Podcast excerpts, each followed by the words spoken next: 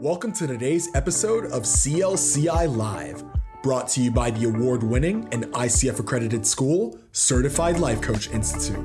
Sit back, relax, and enjoy today's episode. We are live, everyone. And we welcome you all back to another Tuesday CLCI Live. And today we're going to be speaking about um,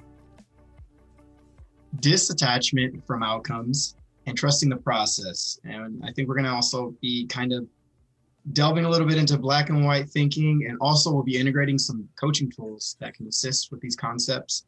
Um, we're excited. I'm excited because I have two amazing coaches joining us today, and um, we will be uh, proceeding with again ways to assist in these spaces. I should I should tell you I can't I can't share anything or do it because I haven't signed into Facebook on this computer. so okay, no I'm worries. useless with regard to comments and things like that at the moment. I'll do my best to, to keep up with all that. okay. as much as I can. And by the way, I'm Jerome, everybody. Uh, forgot to mention that. Uh, we've been doing so many of these consistently. I feel like uh, you, you guys all know me. But uh, if you are new and you this is your first time joining us, we do these every Tuesday at 4. And again, we do all types of different things. Sometimes it's students. Today we're doing um, in-house, just talking about uh, coaching concepts. And again, excited to go ahead and proceed with this. And I will pass the gavel over on to Lisa so she can go ahead and introduce herself to you guys. Hi there, welcome. Thank you for being here. And I want to make sure everybody knows four o'clock Pacific time. Yeah. That's going to change no matter where you're living across the country. But we've got some exciting discussion. Some of it is a peep into our level one material, some of it's a peep into level two material that we're going to be sharing with you. Um, so make sure you ask your questions, comment, let us know you're watching. Thank you for being here. My name is Lisa. I think I forgot to say that too, Jerome. Lisa is a coach. She's a relationship coach, and she's a, a awesome. the owner of CLCI. She doesn't like to say it. I'm just gonna out her. She owns CLCI, and um, she's also like our fairy godmother as well. Um, so Lisa's amazing. And Jerome is my right hand man. He's awesome. and I'm Brooke, everybody. Hello. Uh, I am uh, the a chief operating officer and also a coach as well, uh, coach, consultant, and strategist. Um, mostly, though, I am uh, uh, a humble observer. um, uh, we today will be talking about not being attached to outcomes, like Jerome said. Um, and I think that that's a little topical. Um, we don't want to delve into the um, uh, the other current events going on at the moment. um, but we thought this might be of value to you guys a little bit, uh, those of you out there. So um, do, do we want to begin with, with, with what um, black and gray thinking kind of black and white thinking is and, and that, that polarity? Do we want to start with a quiz? I think we absolutely should. That sounds fun. I'm excited. well, let's talk about first what we mean when we're talking about non-attachment, attachment, and and then we can segue into that. So when we're talking about attachment, we're talking especially about the coach's attachment or not attached. We, we're not supposed to be attached to the outcome, but it's helping our clients through their attachments to help them find what they want their expansion to be. So, and in that attachment, there can be healthy attachments, right? We're, we're attached to our kids, our family, many of us our work. There's unhealthy attachments that don't promote our well being. Or there's old ways of thinking that we want to grow past that don't serve us today. So, And also-. Mhm. one of the i mean one of the big things that when you know we hear from students a lot when we're in class is is they feel attached to um, outcomes with regard to their sessions and having a breakthrough with their client or um, having an attachment to what their client is doing and where that's going to take them or which direction they'll, they'll go right or left and and the importance of it of not having that attachment when coaching right Absolutely. Not not being attached to where the client goes towards. I've heard um, some people when when they're learning, they go, "Oh, that's not where I wanted them to go." Mm, that's kind of that first mistake, right? It's not about the questions you ask, but if you're trying to drive the boat because you're attached to where you want them to go because you want them to be successful, all of those notice those words. That's what you want. Our focus is going to be how we, as a coach, don't become attached to uh, what direction they go, but also helping, as I mentioned, those clients with those. Uh, we're going to bring in black, white, gray thinking and share with you some of those concepts. Go ahead. I mean, as a coach, we we want to stay, I mean, pretty firmly in the gray, right? In the in that gray area. It is our instinct as human beings, though, to venture into the polarity, the black and white. Um, there's a couple ways you can identify your or, or catch on, like Lisa was mentioning, like when if you're if you're getting attached to, you know, whether let's give a, a, an example so if i'm if i'm a client and i am um i'm trying to decide or i i my goal is for the session is to figure out i don't know um if i want to get another cat. Those are examples are um uh maybe lisa is attached to me getting a cat. She, she wants me to get one. So happy. I see how happy you are with the cat. Have now. So I'm trying to sell her what we call on this level two way of conversing. I'm trying to sell her on another cat because I can see how happy the two cats she has um, now make her. Exactly, exactly. So and then then what'll happen is you start to guide it, the same way. If I'm if I'm a coach and I'm I'm marketing, let's say let's say well I, I would say I wouldn't do that as a marketing as a as a um, life coach you're coaching somebody that's been through the same situation as you you know the same situation as you um, and you have your life experience having gone through that situation. So you they might choose the, the choice that you didn't choose and you might be inclined to go ah don't do that or or the other way. But as a coach we can't do that right? So I think this kind of segues from what we were speaking a little bit from last week with some of the fears and uh, right. So that well, yeah, yeah, but I think I mean last week we were talking about how it was our fears. In this case, yeah. it's projecting that onto our client or or wanting to get it right. Yeah. Yes. Make sure mm-hmm. we do our job, working really hard. And go ahead. Um, so if we want what we can do is there's a couple ways to catch if you're in this space of black and white thinking and it can be as simple as asking asking yourself a few questions so i'm going to ask a few questions. Um, and you guys respond yes or no. Now i think it's also important to note though that this can be based in any situation. Like people are different and they behave differently in every situation they're in. So it might be of value to think in a specific situation, maybe something that you are is causing you stress or causing you concern or um, and think about that specifically and then ask yourself this, um, although some of them are kind of gen- general. Uh, do you tend to see things as all good or all bad? You guys, yes, no? No. Um, yes, I'm just kidding. Yeah. I Here that we answer so much because we are so well trained. I know, I know. Okay, so, uh, but are there situations where you do see things as all good or all bad? Yeah, but, but that would be true. There are some circumstances where it has someone's life and safety and um, the ownership of their being yeah, I would definitely see that as a black and white, no gray whatsoever in that kind of position. Mm-hmm. And that's if like so basically what you're saying is if if somebody's life is in your hands or or something along those lines, if you choose to behave recklessly or something, that would be always bad for yeah. you. Yes. Yeah. Uh-huh. Yeah. Um this is I mean we can get into hot debates with this. You know, there are there are things where it's like you know, is killing always bad? Is it always good? Is it you know, those things that, that can get, very divisive? Um, I'm a firm believer in that there is no such thing as good or bad. Like um, it is, it's a it's a matter of perspective. um, and I've gotten into some serious arguments about that before. Um, because I, I, but that I, again, if you say yes or no, though, that's a sign of black or white thinking, right? Good and bad, Right. black or white. And, Um, and like, I'm attached to that concept that where I feel like there's times that yes or no, it, you know, that's appropriate.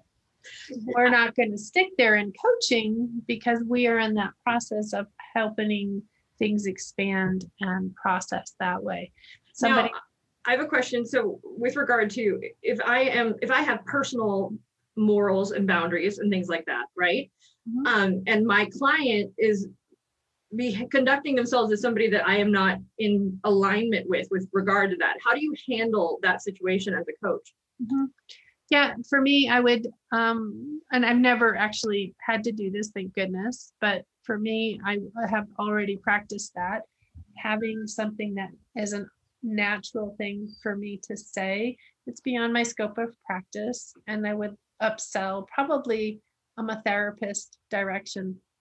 Um, you know, I, I work with uh, Mark, he's an amazing therapist. He has um, done a lot of uh, work in this area, blah, blah, blah, blah. I'm gonna upsell. I thought you were giving your client's name Mark, and I was like, oh, poor Mark. That- Um, That's somebody who I used to refer to until I moved to Colorado. you still could, right? well, yeah, yeah, yeah. These days, because everything is on Zoom, right? or something. Um, so here's another one for you. Do you find yourself singularly focused? Are you somebody who focuses on one thing wholly or completely and will actually let other things sort of fall by the wayside because you're so fixated on a single thing or a single project, a single person, a single you name it? Um, do you guys ever suffer from that? Um, not normally, but there are instances where something will take presidency over um, other things that you know are happening around me. Uh, but normally, I'm always considering. Um, I kind of I kind of scale these things. You know, sometimes something becomes more important than something that was less important uh, a couple days ago. So, um, but sometimes there there are instances where I do hyper focus on one particular task just to get it done and over with, and then I'm completed. when we get into relationships, like when we start first start, a lot of I think most people in that honeymoon phase, that first like you, we can be a little singularly focused. I would think. I think I've, I've known just about everybody to fall victim to that at some time or another. um, Lisa, So definitely when I'm upset, what, what the technical term, when I'm in an arousal state, I will have a tendency to be stuck on a loop concept. Um, for sure.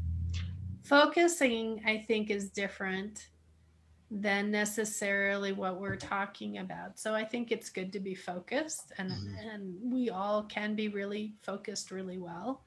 Um, it's when it's not in our best interest. All of these concepts is when it's not in our best interest. that's we're talking about the polarity. Like Yeah. we're, I mean, we're taking it to uh, maybe some extremes and things like that, but that's just to really demonstrate the polarity of it. Right. Um, because I mean, while the, yeah, I think focus is a good thing. As somebody who has ADHD, I can hyper focus, and that can be a bad thing because I will forget to eat. I will forget to, and it will be eight hours, and I stand up, and I can. It's like my whole body is is stiff. so, um, and that's something you have to catch. So, while it can be very productive, it's not healthy. So, um, it's always about it's those extremes and and really maintaining a, a degree of middle ground, right? Yeah. Um, here's another one. Um, let's see. Do you argue with others about what is right versus wrong? Absolutely not. Not. Do you ever do you ever argue? Uh, well, yeah. See, yeah. Maybe for me, yeah. I'm, I try and stay I mean, away from arguing. There's really no reason to argue if you're not exactly. like arguing well, a point, right? to, to kind of, I mean, relate to that. Uh, there, I, to me, again, there is no exact right or wrong answer to anything because you you would have to consider a lot of variables that you probably most likely necessarily don't have access to or may never will. So um, I can get upset about something um, because it personally offends me, but I don't ever try and project my personal opinion to the point where I will be considered arguing my point as yes or no. Um, very rarely is there an occasion where I, I couldn't say never because there are instances where yes, something outright to me is wrong. More often than not, I'll walk away from that situation. But if I can't, and or if it involves someone that I feel like should hear the my perspective and I, I believe that it'll actually benefit them, then again, very rarely I'll go ahead and express my opinion. But if I can see it lead to some type of argumentation, then that's no. I try and consider all, again, all all um, sides of the coin, and I, no one really knows exactly what yes and no is, what right and wrong is. Factually speaking, I, I, I what's funny is I've gotten in this state of mind where I've gone, well, you there are facts, but what are there? Like yeah, I can get because I've I've, I've Yeah. started to explore this world, and I mean, we uh, where you can question everything. You know, you can. There's a theory that that is that if I'm in this room and I'm not seeing and nothing is seeing being seen or experienced in the other room, by virtue of that not nobody experiencing it, it could not exist. Like so, um, It's that proverbial tree falling in the forest if it's no exactly Yes. exactly. So really you can you really are there really? I mean, Pluto was a planet and then it wasn't and then it is, right? So you know you can't have these art. I mean, you never know because at any minute it could change, kind of. Um, and history is something that is told from a very subjective point of view in many ways as well, right? I Well, mean, and that's why research becomes a huge important piece and knowing what you're speaking about. And that piece um, can still be tailored to each person's experience and why we as a coach aren't trying to be, if you will, the influencer trying to get our clients to go a certain direction. Mhm. And I, I I've just checked out of of trying. I mean, if I will just let people be wrong, I'm just like or be right or be whatever. I'm just like you know I'm just not going to argue. Carry on. You're Exactly. uh, don't have energy for that. Um, one more question. One more. Um, maybe two. Let's see how this next one I think these are both very good. So that's why. Um, do you do you think people should meet a certain standard in their lives or, or living, or do you have expectations of others? Do you want to go for that one, Lisa? So I'm thinking of a conversation I've had in the history of me where I say I'm trying not to be attached to the outcome with blah, blah, blah, blah, blah. And then I'll have somebody try and convince me how I should be attached to that Mhm. outcome. But clearly, yes, there's going to be circumstances that I I want standards to be met. It was hard too because I mean, like, okay, so in a job, we we got to be very clear. We were very clear about expectations and standards. Where it starts to get kind of gray is when you're getting those personal relationships, right?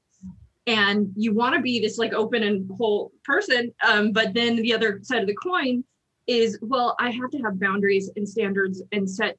I've learned some things in my life, and I know what I don't want to deal with. So at that point, you have to kind of be a little rigid or black and white, right? So there's it's not about never participating with black and white. It's about learning our flexibility and helping the client find whatever it is um, and where they want to be where they want to be. Uh, I think one of the when we were working on level two, Lisa and I, one of the things we have a section that's black and white thinking and black and gray, and the way that I, you explained it or we uh, came to it was that as a coach, we start we take our clients they start in black and white thinking, right? We bring them into gray so they can see all the options. And then we have them make a decision, which is then in turn bringing you back to a degree of black and white thinking. So you're you're you're starting them here, opening them up, and then refining the focus so that then they can proceed um, after having seen the whole picture, right? And then it becomes an experiment. Mhm. So it's ex- experimenting with the new direction, see how that works and flows for you. And in that experiment, if something's not quite right, it's just an experiment. We get to adjust and make, again, then it opens up that conversation.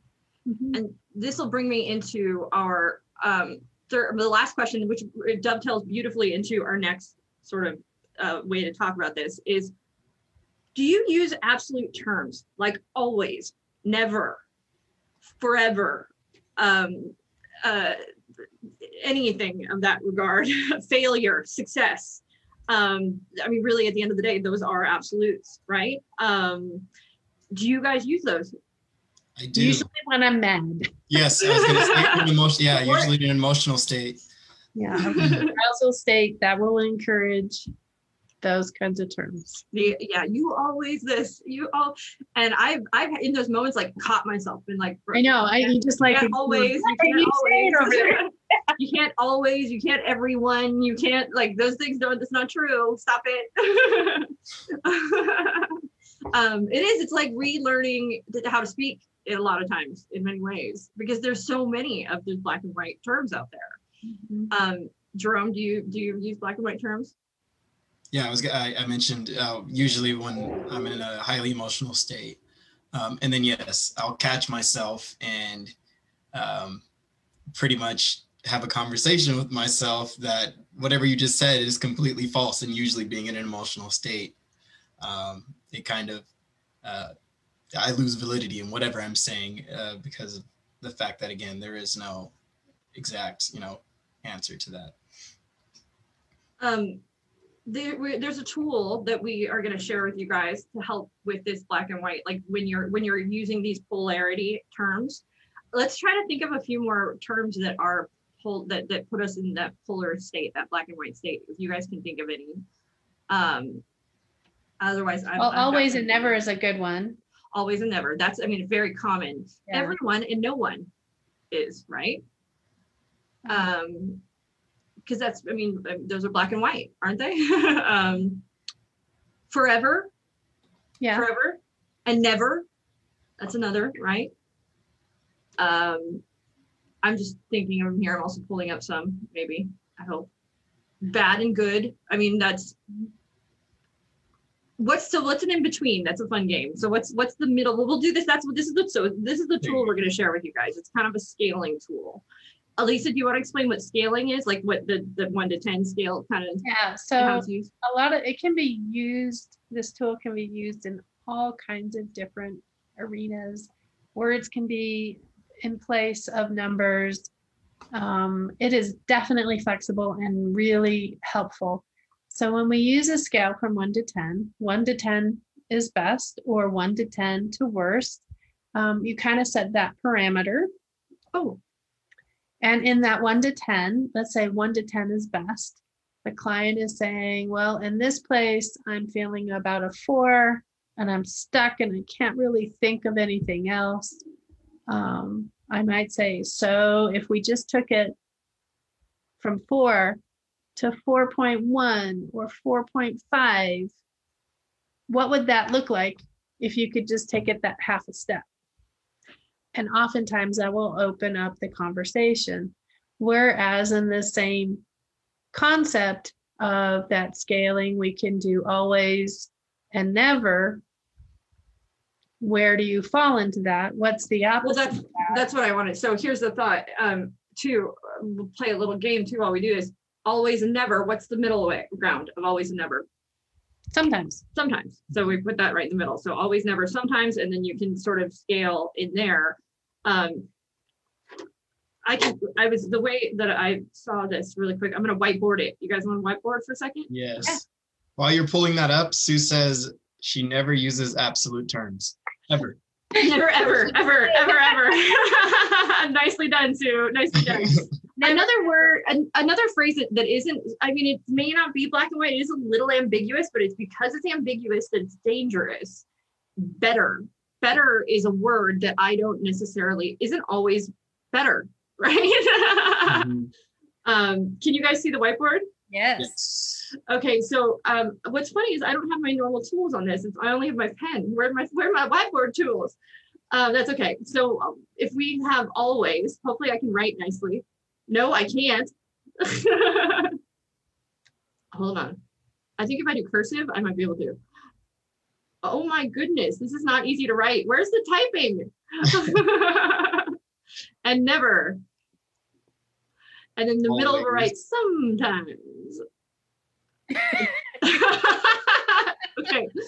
You but you would basically put tick marks here and then you can put like you know here here and here and then i can go okay it's not always. It's not never. Okay, it's more like here-ish. That's about where I'm at. you know, um, it's like one of those uh, the scaling things that you use in, in when you when you're taking quizzes and things like that. Why doesn't the black? We need to fix that. There's the shapes right there, nothing. So imagine how you can use that. You find out from the client where is it that they want to go? What is it supporting that place where they're at? What if that changed? How would they like it to change? So that's when you open up those beginning questions that start opening up so that when the client starts finding their answers, they can find their pivot in that moment to the new direction, the new experiment. So quickly, I, I want to. one thing we haven't really covered is why is it dangerous potentially to be in black and white thinking, or why why don't we want to always be in black and white? What is the consequences of not seeing the gray, the middle ground? Um, to start, I mean, we it if there's any any time that we have huge polarity with like you know stereotyping right stereotyping is a form of black and white thinking. And what does that do is it makes your world smaller. It makes you um, not experience things that you may otherwise have experienced uh, that that could be fantastic. You know you, you could be meeting these amazing people but because you live by a stereotype um, and don't give that a, person a chance you're missing out on a huge opportunity. Um, so it stops things. It prevents things that could have um, influenced you in a way that you had found your growth. Yeah. Also, people who can't forgive a lot of times are stuck in a black and white thinking space, right? Um, because a big part of forgiveness is being able to see all sides. I think one of the biggest things you lose is the ability to learn, um, which, again, as you mentioned, Brooke, is is debilitating you and cutting off a part of your life. And forgiveness also tends to be more hurtful. If I'm not forgiving, it's going to be more hurtful to me because I'm stuck in that unforgiving emotion. Excuse me. Whereas we typically think it's we're in that unforgiving place that we're hurting and we're trying to hurt the other person. And that's not growth being but, forgiving has the ability to have growth. Now, forgiving, some people get confused. That doesn't mean that you have to accept something that's not good for you. No. But what we don't want is for you to feel, um, and that again, for me, what I don't want is to be stuck in feeling that anxiety and that sadness and that angst. What are you going to say, Brooke? Oh, I was just gonna say, well, and when we don't forgive, it it's really only damaging ourselves in our world and our and we're not moving forward from that situation. So, um, one with regard to well, I'm more on why any other reasons why black and gray thinking is is not all or black and white thinking is not always good. Um, I mean, I think the the obvious as we've been speaking about, it keeps you stuck and it doesn't allow another person's perspective to be um, valid. In business it can also keep you from maybe going towards opportunities that you you could could be presenting themselves or possibilities. Maybe you think that you know oh that, that's not possible. I can't do that right? I can't let's say covid. If i was a business that was like no we could never go virtual. We could never oh we, if we did that we wouldn't have a business right now so it was by virtue of us being open to possibility that we were able to switch to virtual. And um, had we been in a in-person mindset and been refused to move out of that, we would probably wouldn't be where we are right now. Right. Yeah, exactly. Exactly. And that's tough. A lot of business owners will get stuck doing the same thing, right? And uh, it can make it a little getting getting your client let's say your client is is is somebody who wants you know wants to get into motion it, this is the kind of questioning where you might be able to open them up to more possibility right? Um, with regard to that. So any other I want to flip the coin because I don't want us to be black and white here and, and talk about times in black and white can be good. yeah well, I think uh, one that really sticks out is, is when you're setting boundaries. Um, when you know this is a line that absolutely should never be crossed.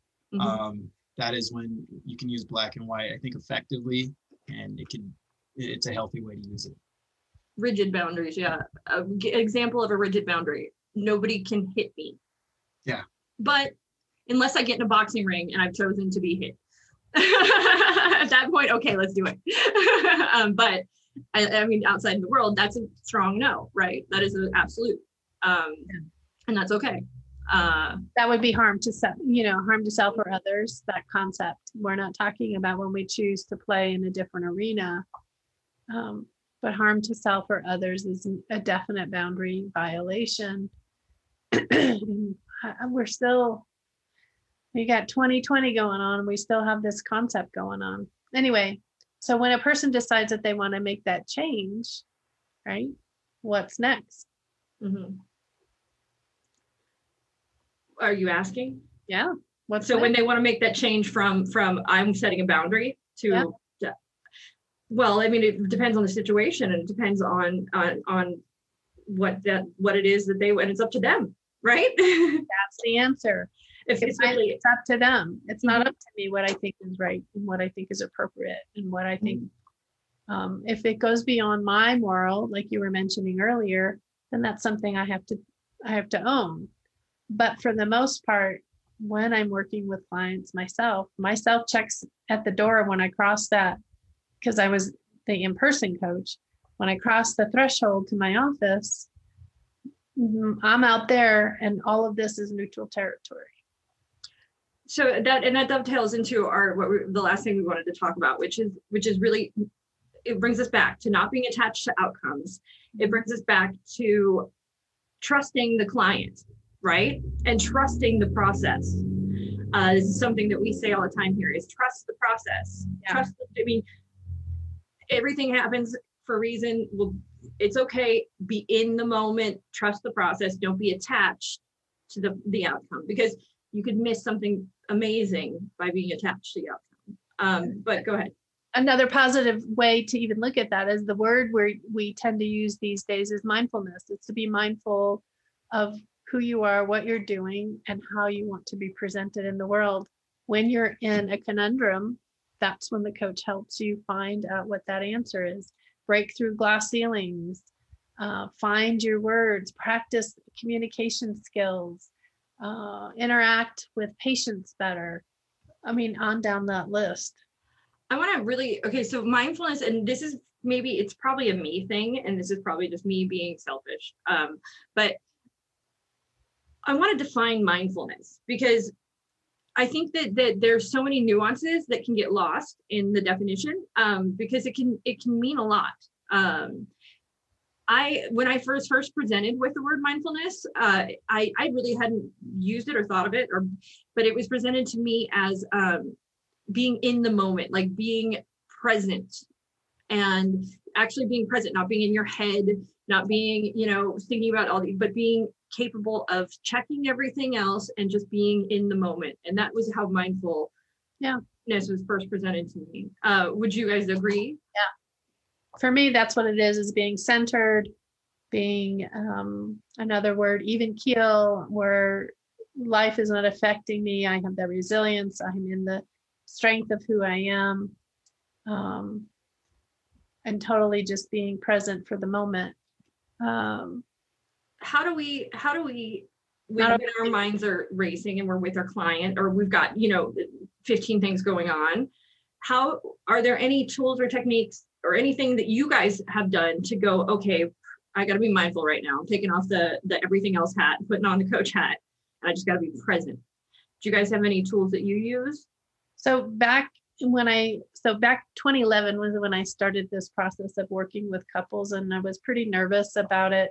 So for me being in my head is a kind of a natural state where i overthink things and so what i would do is i would just jot things down i i am a note taker i'll just jot words here and there on a page on a paper but on my paper there was always a margin and i would just jot things down in that margin so i can let it go because I have that I have the belief that when I jot things down, I can release it till later when I need to work on it.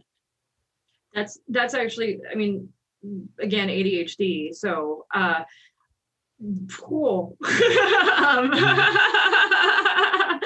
uh, so all through school, I I had my head down and I was drawing and taking notes, like unless I was, you know, actively because otherwise I was distracted by everything else around me. So it was if I was drawing and taking notes, I could sit in class and I'd be okay. Otherwise, it was almost impossible. Um, and then uh, the same extended to I used to have insomnia and I'd have like right before bed, the brain would just go, or I'd wake up, I'd fall asleep and wake up and the brain would go. And the single greatest tool I ever discovered was just making a list, like listing out everything that was going on in my head. Um, and then by virtue of knowing that it was on the paper, I could stop worrying about it in my head. And it worked wonderfully. Yeah. Um, uh, that I mean, that just is a miracle. I had there's also a technique I use when I meditate. It's called a basket.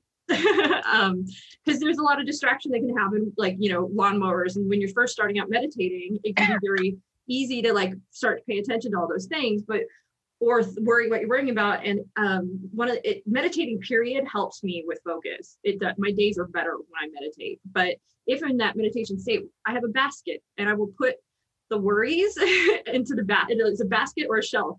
I will put them on there and i will know that they're there and, and you know, by virtue of just putting them in there and visualizing that happening it will it would stop the worrying about it or the thinking about it when i meditate too quite a bit so For me, if um, and I, I think this is a little unique um, in comparison to what you guys just shared. Um, I try to enhance my senses, so I try to feel rather than think. So if I feel like I'm too much into my head, I'll step outside.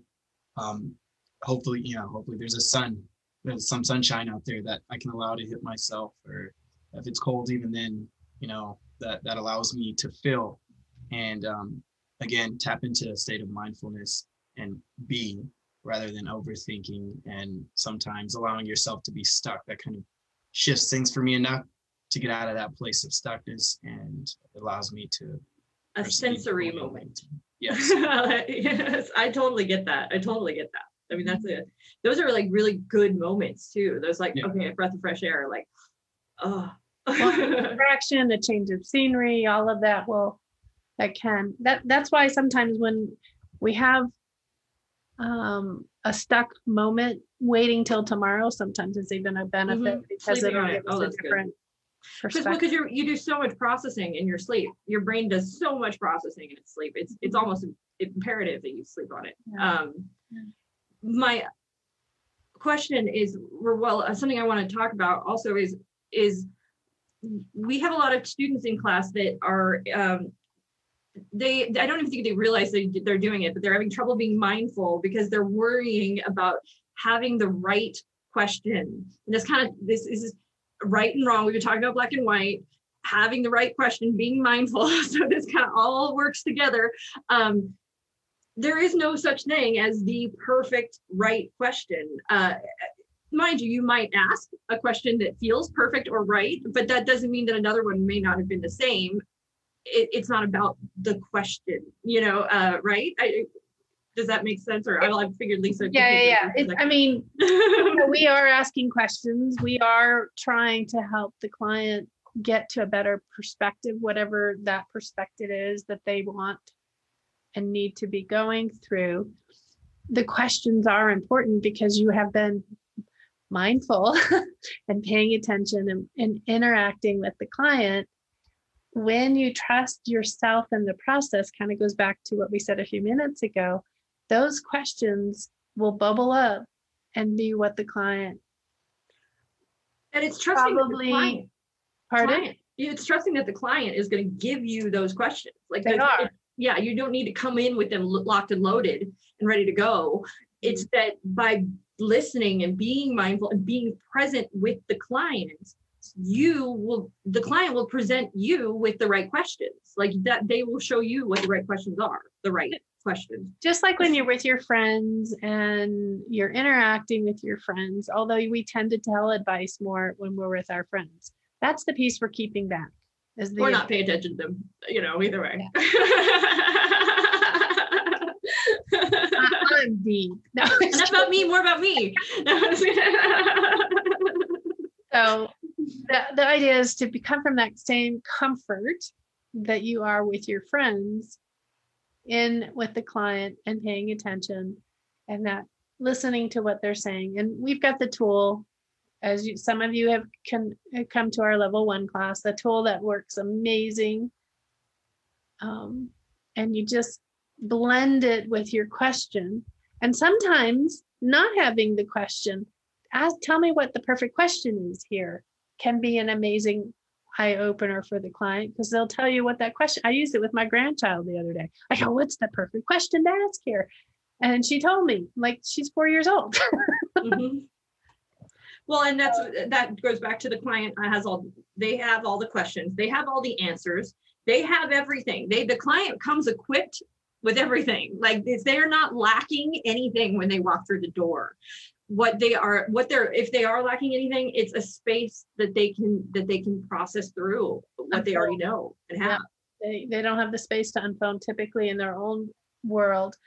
Um, I was meeting with someone yesterday and she was speaking about how we women tend to always overbook ourselves. You know, we overextend ourselves, we continue, well, men too. I'm not, but I was talking with a woman. So please know that you can say men. um, and that we have a tendency as a human to overbook ourselves, to overthink, to overfunction, to over, over, over. And this is a place when we're working with that client that we can just go take that breath, find that space as a client, and unfold the directions we need to be moving towards or potentially find what that is that we've been holding on. Every time you hear a client, oh, I didn't even know I was thinking that. when you give them that space. Yeah. um and it's i mean really i think that that's i, mean one thing that it, I was something i was writing in class not too long ago and it was I, I started out with trust the client and i started with trust the process and then i went trust yourself. But ultimately it all comes back to at the end of the day trust the client.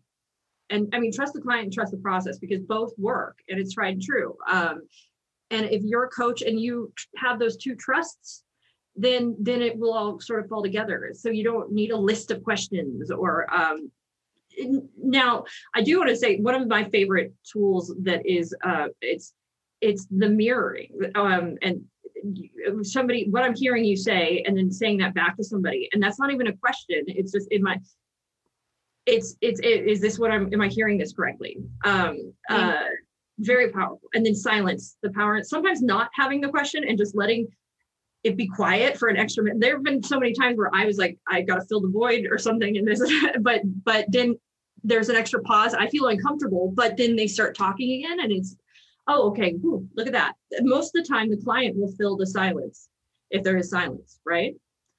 They've got something going on usually. You can tell by their body language that they're not just sitting there. Yeah. tell. Yeah. Well, and I I mulling I around. sometimes just being quiet is i mean you don't have to ask a question like it's it's because they'll ask it of themselves and they'll start to process so they're they're sharing the stop and the pause and then they start to do it again and it's i mean it's a very cool silence is a very powerful thing. Um jerome? I feel like you haven't said anything in a minute. Leaving it up to the coaches to discuss. you're a coach? Oh don't Well, even. You are a coach. practicing coaches, I should say. I can uh, attest to the facts that uh, what you guys are speaking about, just sitting in the silence as being an answer, is something that I think um, really is is. I mean, again, speaking about being stressed on having the right or wrong answer, just being able to not say something and being okay with that is is it's a, an extremely powerful uh, space for your client. Um, it's I- all those And we just experimented with it just this second. yes, You were exactly. And Exactly. you filled in the space. Mhm. it's uh, admitting class is something that I see um, over the course of usually during our level one classes. Um, it's a space for a lot of coaches who are learning to, to be coaches um, uncomfortable, very uncomfortable, and they feel it's their job. They have to do this because uh, it's what they paid me to do, right? You know, I'm supposed to speak back to them. But again, just as it just occurred just now, there's so much power in letting the person you're speaking to, your client, um, formulate their thoughts in that that space of quietness and allow them what's- to go ahead and reciprocate. I, and I just interrupted. I just ran No, right over him. I'm you're terrible. totally fine. I'm fired.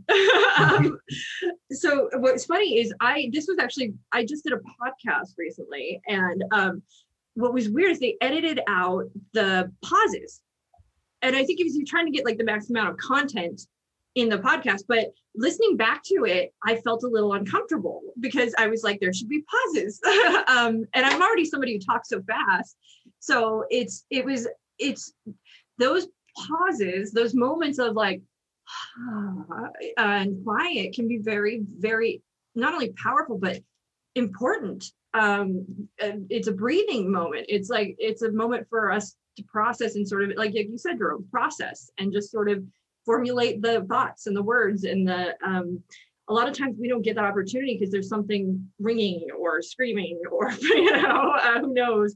And so we don't get that pause. So maybe that's just what your client needs is is the chance to be able to pause. Um, i think the big key takeaway though is trust that the client has everything you need as a coach right?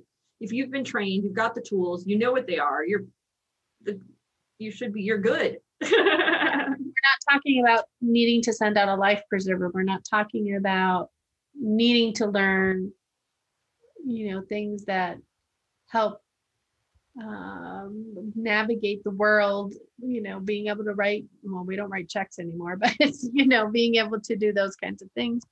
We're, we're talking about in a place where a person's ready to grow and shift, no matter where they are. All of these skills apply really beautifully. I also think it's important to mention though that we say that they're the skills that you have as a coach. You've caught it. This is for coaches who have gone through training. We, you, they exist in you. You know them. You understand them. You have them. So you don't need to take a list or worry about them being right or wrong. But that foundational skill set is important. Knowing what being a coach is is important. And and and practicing we provide a lot of questions. Like we're saying the questions are, you know, just not you don't have the questions in front of you. That's not because those open-ended questions, those questions aren't important. It's that you have learned them, you have trained yourself in them, you know them inside of you now. They're by taking class, they become a uh, like a muscle, like you know, something you can access and use. Um, and so trust that just like I trust that my pinky or my finger is here and will always work uh, until I chop it off or something. it's a similar thing though. Trust that that your coach finger is there. Uh, you can pull the trigger whenever you want um, because you developed it. it makes sense, right? I mean, that was an interesting analogy, but I mean, because I've used my fingers enough times that I, I know it's there and I know how to bend it. I don't have to think about it. But that's the kind of thing you have to practice. In order to practice just like when you learn back in the day if you learned how to ride a bike you practice to ride that bike. You practice you practice you practice to now you don't even think about it. One of the things i did to build the skill of asking deeper questions i had this one book that for some reason drew that out of me. The different questions. And so i just started keeping a journal of powerful questions. Um, I had a little cheat sheet back in the early days because I would get nervous.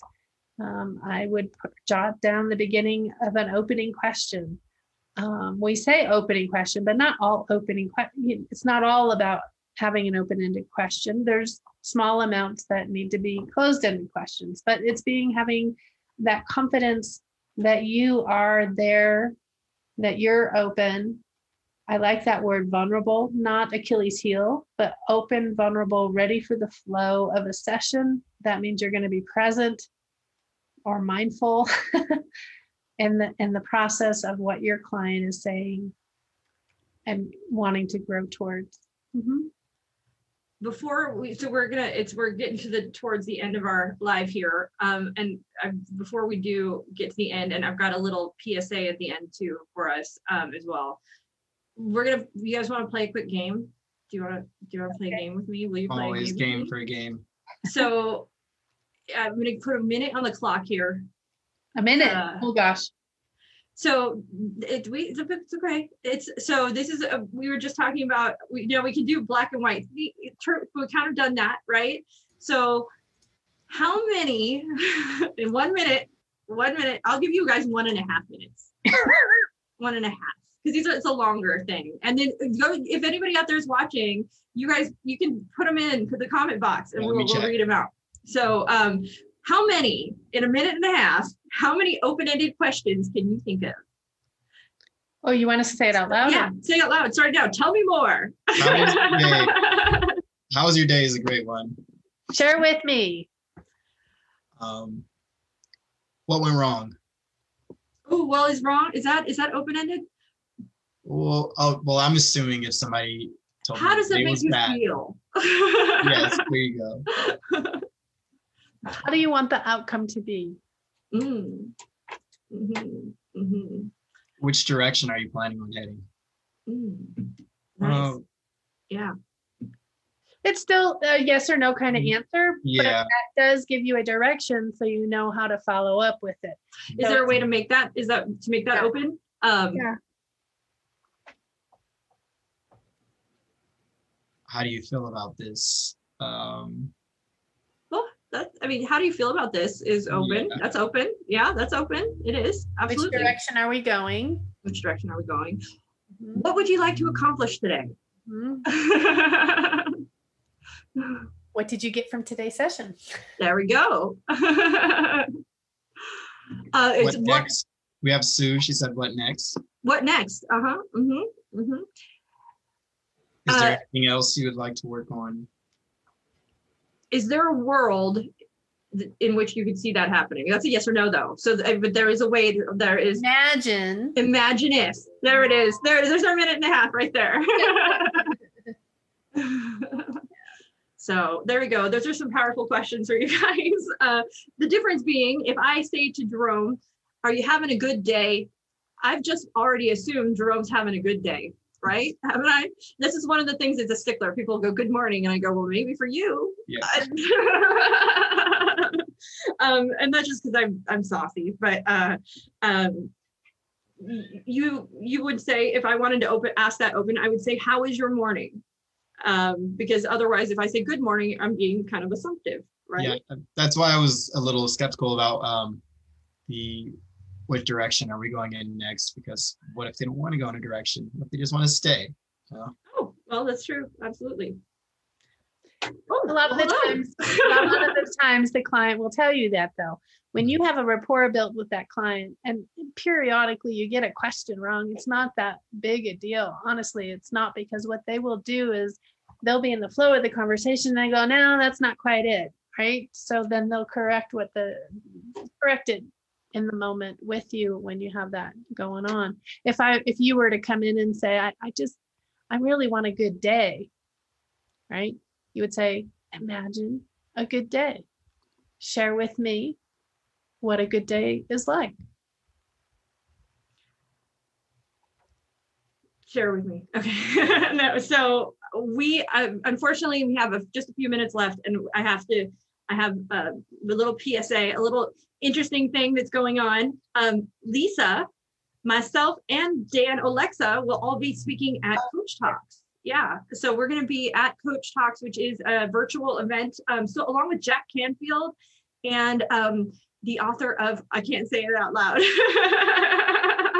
Can we give a first letter and then yeah, yeah. Um, how to unf yourself. Um, or uh, yeah, I, I think I'm saying that wrong. Um, he will be there on Sunday. Uh, so Dan will be talking on Friday, and um, uh, Lisa and I will be speaking on Sunday, and um, we we also will be giving away some tickets at some point in all of this. Um, so not this weekend, but the following the weekend? following weekend. So um, next Tuesday, we will be giving away some some tickets to Coach Talks. So make sure you tune in next Tuesday. So that date would be what? What would next Tuesday's date be? Next Tuesday is the 10th. The 10th. So make sure you guys tune in next Tuesday, the, the 10th of November. We're going to give away some tickets to Coach Talks for you guys so that um, uh, you guys can attend and get to see Jack Canfield talk, there's going to be a lot of very, um, very beneficial coach tools being given out throughout the weekend. The weekend is the 13th, 14th, and 15th of November. And Lisa and I will be speaking on the 15th. Dan Alexa will be speaking on the 13th. I'll actually be emceeing uh, at least some parts of it, which is kind of cool. uh, so I just wanted to, to give a quick plug to Coach Talks and us being there and being their sponsor. So um, as for CLCI Live, thank you guys for watching. Do you guys want to say final thoughts, Lisa? Final thoughts, Jerome? Thank you for being here. We always appreciate you. Thank you. Thank you.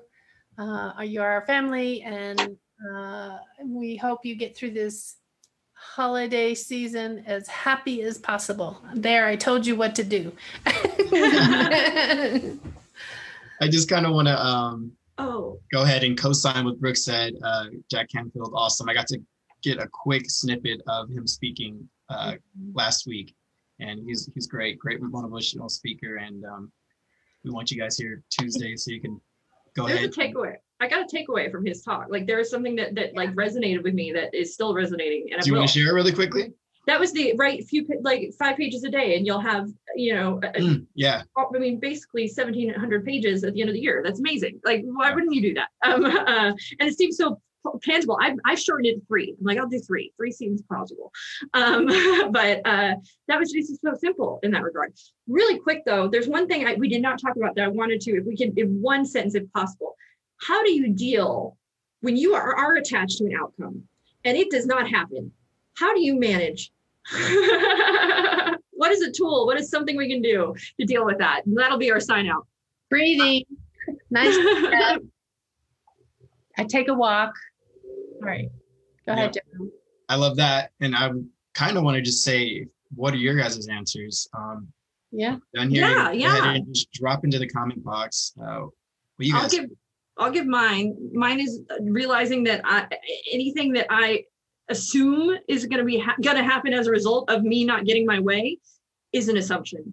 It's all it, it it's a total. I have no clue. So it's just me being awfully you know presumptuous and conceited at the end of the day and being like, well, I know it's going to go this way because. I didn't, and that's not true. I don't know anything. So. Me, um, I, I just consider the fact that that isn't the end of the world. Um, there's other options that are available to me that I can embark on. So I just remind myself, world's not over.